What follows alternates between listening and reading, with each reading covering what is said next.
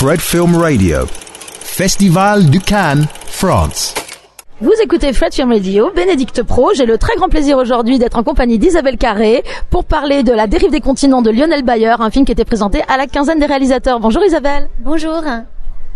Alors bon, question évidente, quand vous avez reçu ce scénario génial, euh, avec des dialogues géniaux, puis surtout qui a la grâce d'aborder des thèmes super sérieux et beaucoup en plus, en, avec le ton de l'humour, euh, bah, qu'est-ce que vous en avez pensé et qu'est-ce qui a fait que vous avez voulu vous lancer dans ce projet?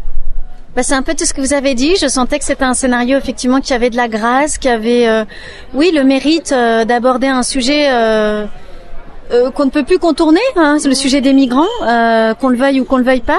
Et, et, cette question ne va faire que s'amplifier, se poser de décennie en décennie, chaque jour davantage. Donc, je trouve que Lionel, lui, il prend un angle qui est vraiment intéressant et euh, que j'avais encore jamais vu, c'est-à-dire celui des instances européennes et aussi euh, de la communication des politiques face à ce sujet, face au sujet des migrants, la façon dont ils, redorent leur image, euh, oui, sur le dos des migrants, euh, en faisant de la com, quoi. Donc euh, le film parle de ça, et euh, c'est vrai que moi j'avais été déjà sensibilisée par le sujet il y a dix ans. J'avais tourné un film avec Jean-Pierre Améris euh, dans la fameuse jungle de Calais. Mhm. Et euh, là, c'était plus euh, sous l'angle des, euh, des bénévoles et aussi des migrants eux-mêmes qui racontaient leurs histoires.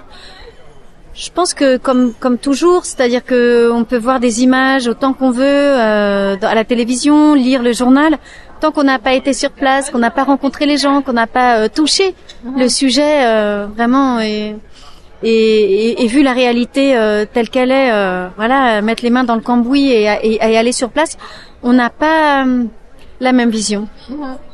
Et je trouve que Lionel arrive à ça, à nous, à nous, nous faire vivre la réalité de de, de, de, de, de, de, ces camps de migrants avec une espèce de légèreté et face à l'étrangeté et l'absurdité de euh, la façon dont tout ça est mené, avec avec euh, toute la bonne volonté du monde de la part des instances européennes. Ils essayent de bien faire, mais euh, voilà, c'est le mythe de Sisyphe, ils n'y arrivent pas, et puis et puis ils commettent des, des, des, erreurs incalculables, et puis et puis là-dessus vient se greffer les politiques, et, et ça fait ce joyeux bazar qu'on voit dans le film.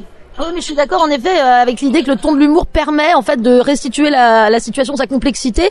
Et votre personnage en particulier euh, représente un peu cette, ce syncrétisme parce que Nathalie Adler, donc elle est euh, liaison, liaison communication, on va dire, pour les instances européennes qui s'occupent d'un camp de migrants en Catagne. Et, et donc où il y a une élaboration toujours du discours et de la mise en scène. C'est-à-dire qu'il y a une la diplomatie ici a des allures de simulacre. Enfin, le, le, le délégué, en tout cas celui qui représente le gouvernement français, est très caricatural, alors que par exemple tous les gens qui représentent les migrants plus comme le Sénégalais qui est en fait très cultivé mais qui doit représenter un, nouvel arrivant dans une sorte de mise en scène. Voilà, euh, euh, tous les clichés sont mis du côté euh, des, gentils européens qui croient faire les gentils, mais Nathalie Edler, elle, elle est, elle arrive à être au centre de tout ça sans se compromettre. Oui, mon personnage est vraiment au milieu de des injonctions européennes, de ces de ces de ces dirigeants de ses supérieurs et en même temps euh, elle doit faire ce qu'on lui demande, c'est-à-dire euh, le lien avec les, les communicants de l'Élysée et elle a bien conscience du gouffre, des, des, souffrances qui, qui, qui, qui sont autour d'elle ou quand même elle s'habitue, elle s'habitue petit à petit et son fils qui arrive là, débarque là, vient la réveiller. En fait, à travers elle, on est tous réveillés. À travers ce personnage, ce que cherche à faire euh, Lionel Bayer, c'est vraiment euh, à nous faire cette piqûre de rappel dont on a besoin. Hein, c'est vrai qu'on voit cette photo de ce petit garçon sur ce journal euh, mort sur la plage, et là tout le monde a un choc, et puis on oublie. Et puis après, il y a ce drame à la frontière biélorusse, et puis on oublie. Et puis il y a un nouveau euh, navire qui euh, voilà et là à nouveau on est ému, un nouveau navire qui chavire avec euh, plus de, de, de 200 personnes noyées et, et, et, oui et ça nous touche et on se sent impuissant. Mais ce qu'arrive à faire Lionel, c'est-à-dire ah oui à, la fois nous faire cette, cette piqûre de rappel nécessaire, ce réveil nécessaire, mais aussi à nous oui à nous montrer à voir la complexité, le, le, jeu qui, qui politique qu'il y a autour de ça, euh, les, les les, les, les, les pressions que ressentent les uns et les autres et leur bonne volonté malgré tout, malgré tout. Mais c'est vrai que la, la, la, la rencontre un peu par hasard, fortuite au début de, de, de Nathalie avec Albert, donc joué par Théodore Pellerin, son fils, alors va faire ressortir tout un discours qu'elle, sincère qu'elle doit élaborer parce qu'ils ont eu des, voilà, une, ils se sont perdus un peu quand il était enfant, mais euh, et ça leur permet aussi de discuter de l'Europe, mais ça permet aussi de montrer que pendant que des tas de tragédies arrivent dans le monde, on a aussi le droit d'avoir une vie et d'aller s'acheter un, un épilédie au supermarché, de tomber amoureuse d'une déléguée allemande et, et donc euh, voilà, sans que ça soit incompatible et que une chose trahisse l'autre, le personnage de Nathalie arrive à, à faire ces choses en parallèle. Et d'avoir aussi des chagrins, des chagrins intimes, des, cette euh, séparation. Euh, euh, mon personnage est une mère qui a laissé son fils mhm. pour vivre une histoire avec une femme. Il y a des années de cela, et, euh, et c'est ces retrouvailles effectivement, sont ces retrouvailles, euh, des retrouvailles qui sont d'abord tendues, qui sont difficiles. Il y a beaucoup d'incompréhension de part et d'autre, surtout du côté du fils, on peut l'imaginer. Mais en même temps, peut-être que cette mère a montré ce qu'il y a de plus important, c'est-à-dire à quel point il est essentiel de d'être libre d'être libre et, euh, et c'est un bel exemple aussi que d'avoir des parents libres, de montrer des parents qui sont libres et qui vous autorisent vous-même peut-être en tant qu'enfant à, à, suivre votre voie, même si elle est singulière, même si euh, elle n'est pas euh, voilà attendue, euh, même si elle peut être parfois un peu heurtée, même douloureuse. Enfin voilà. Et l'exemple de Nathalie, pour moi, c'est ça. C'est vraiment cette femme me semble libre, entière avec euh, certains regrets, mais qui assume quand même malgré tout son, son parcours. Oui, puis en plus ça venait, enfin on pourrait se dire que ça venait d'un malentendu, euh, peut-être le fait qu'elle ait abandonné son fils parce qu'elle croyait bien faire. Enfin, y a, y a, moi j'arrive pas, il y a, a, pas un point sur lequel j'arrive à en vouloir à, Nathalie. D'ailleurs, elle est, elle est, elle est très cultivée aussi. Vraiment, euh, on la met dans un bus de chinois, elle peut faire la visite euh, de, de la de la ville en, en chinois. Vous avez travaillé ou parliez déjà? Parce que en tout cas je parle pas chinois, mais l'accent était tout à fait convaincant. Schneider Yukuman wan shankha oh. wa gao sing chi wan nan pen ton tandia ichi yolan katana. Woman Chang ichi tan so yike chi ta le sing tuan. Là c'est de c'est la c'est la scène. Hein. Je je vais pas dire autre chose que la scène. Non en fait, j'aime pas euh, j'aime pas trop les les coachs, j'aime pas du tout les coachs même euh, quels qu'ils soient. J'ai l'impression que c'est un écran, un oui, un, que ça coupe la relation entre moi et le metteur en scène, entre moi et le texte, entre moi et mon travail. Je préfère être euh, être solitaire et faire mon petit parcours. Et par contre, alors autant j'aime j'aime ce que me demande de, faire le, les directions d'acteurs du metteur en scène. Là, voilà, mais j'aime pas qu'il y ait d'intermédiaire en fin de compte. Mais là, j'ai juste demandé comment enregistre le texte et puis je l'ai, je l'ai écouté, écouté, écouté, écouté et puis voilà, ça a fini par rentrer.